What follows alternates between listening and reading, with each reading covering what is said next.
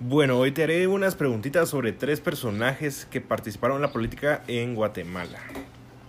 Eh, primero te hablaré sobre Vinicio Cerezo, luego sobre Jorge Serrano Elías y por último Álvaro Arzú. Bueno, la primera pregunta. ¿Sabes quién es Vinicio Cerezo? Sí. Ok, ¿quién es?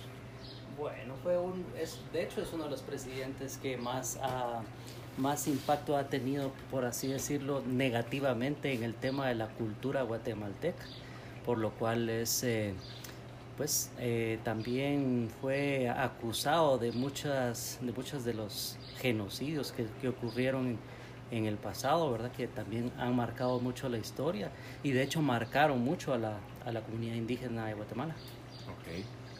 ¿Cómo definirías el gobierno de Vinicio Cerezo? Un gobierno muy enfocado tal vez, muy racista, muy enfocado a, querer sacar adelante a la gente de la alta sociedad y empujar hacia abajo principalmente a, pues, a la cultura indígena y a todos los poco pudientes de la sociedad. Si podrías decir algo positivo del gobierno, ¿qué sería? Tal vez lo único positivo que se pudiera ver es, el aspecto de la delincuencia, porque también había, había un, control más drástico de, la delincuencia. Ahí habían, había, estaban pues implementados, el ejército estaba implementado también como parte, de, como parte de la protección del país, entonces habían medidas incluso como de toques de queda y ese tipo de cosas que hoy por hoy son, son medidas extremas como el caso de la pandemia, pero en ese entonces eran requeridas para prevenir eh, la violencia en el país. Okay. ¿Crees que Vinicio Cerezo en su periodo de gobierno trabajó por el bien común? Uh, realmente realmente el, el, bien común no es tan común porque estaba, como te decía, estaba más orientado a la gente más pudiente, ¿verdad? Para, pues, básicamente engrandar sus bolsillos y, y una de las metas era, pues, hacer una limpieza social que, pues quiera que no, independientemente de, de, nuestras culturas, nuestra raza y nuestras procedencias, todos tenemos derecho a, pues a la vida y a oportunidades en el, en el, en el país. Okay. ¿Crees que en el periodo de gobierno de Vinicio Cerezo se respetó la dignidad humana de los ciudadanos y se trabajó por el cumplimiento de sus derechos fundamentales? No lo creo, no lo creo. Sí. Nuevamente todo lo que explicaste, ¿verdad? Ok, y por última pregunta, ¿encuentras alguna repercusión de su gobierno aún en la actualidad? Puede ser, puede ser. Yo creo que ya la, la, la, cultura ha sanado un montón, no obstante hay cierta, hay cierta resistencia, principalmente de la gente que vivió en ese gobierno, o sea, gente adulta que vivió en ese gobierno tiene cierto rechazo aún para con gente indígena, ¿verdad? Y ese tipo de cosas. Entonces creo que esto es hasta cierto punto un impacto negativo que aún se ve. Ya se ve poco, pero sí aún se ve. Ok, bueno. Ahora pasaremos con Jorge Serrano Elías. Ok. ¿Sabes quién es?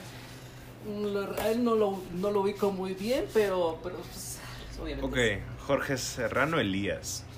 Él fue el político ingeniero industrial guatemalteco que gobernó Guatemala en la constitución del 14 de enero okay. de 1991 al 1 de junio de 1993. Okay.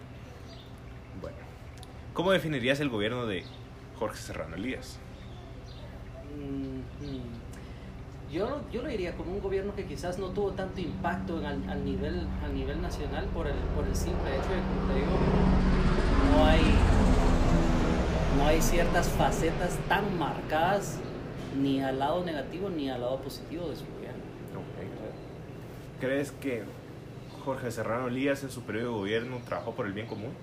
Creo que sí, creo que, creo que a partir, a partir de, de esos años, eh, aunque sí también hubo mucho conflicto interno, ¿verdad? En esos años también eh, la guerrilla, la guerrilla también se eh, aún, aún lo veíamos como un tema de conversación en la sociedad.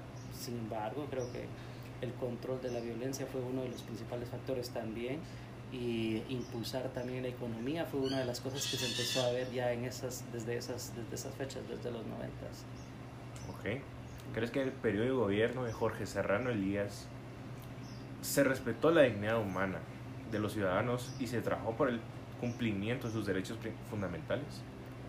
Creo que en la medida de lo posible, quizás no al 100%, pero sí muchísimo mejor que en, el gobierno anterior. ¿Y crees que se encuentran algunas repercusiones de su gobierno en la actualidad?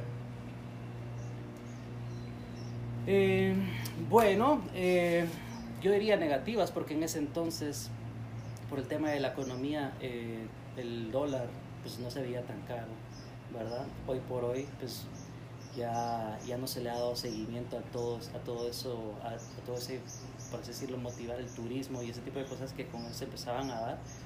Y pues lo único que yo, que yo veo es que ya no se le dio el seguimiento que quizás hubiéramos podido darle desde su gobierno. Bueno, con ese personaje político se menciona, te voy a mencionar a alguien muy impactante en su gobierno. Se trata de Ramiro de, León Carpio. ¿Qué recuerdas de él? El nombre, sí. ¿Solo el nombre? Ajá.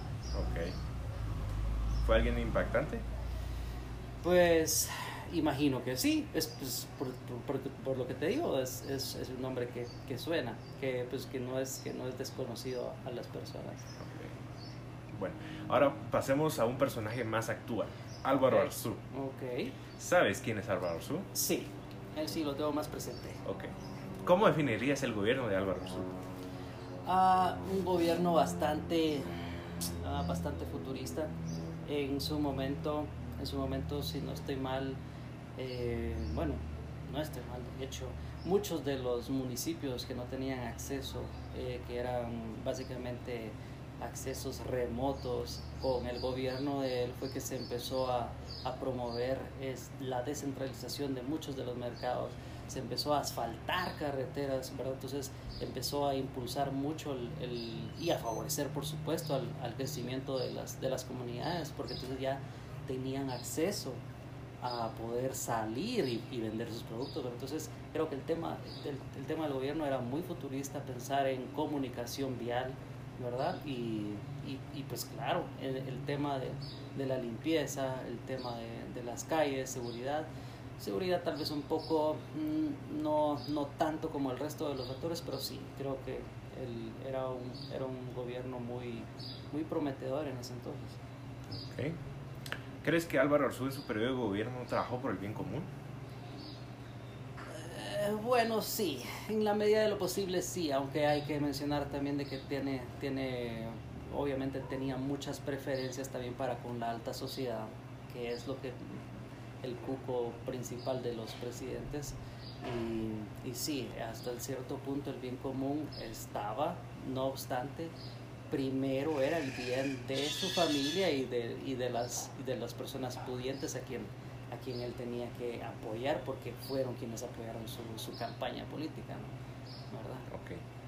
¿Crees que en el periodo de gobierno de Álvaro Arzú se respetó la dignidad humana y se trabajó por el cumplimiento de los derechos fundamentales? Sí, creo que sí, creo que sí. Fue cuando más, más, eh, más auge se le empezó a dar al tema de los derechos humanos, ¿verdad?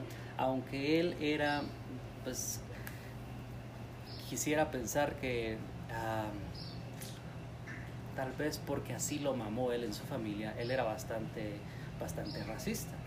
No obstante, creo que el tema del bien común y el tema de los derechos humanos empezó a tener mucho empuje a partir de, de, de ese gobierno. Okay. ¿Y encuentras alguna repercusión en la actualidad sobre su gobierno?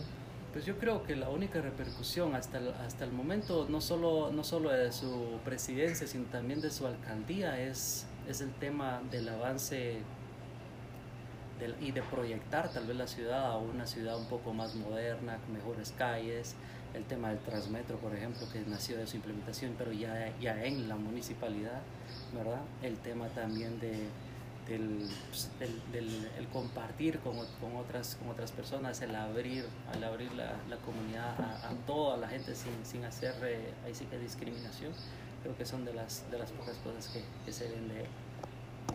Ok, bueno, muchas gracias. Esto fue todo por hoy.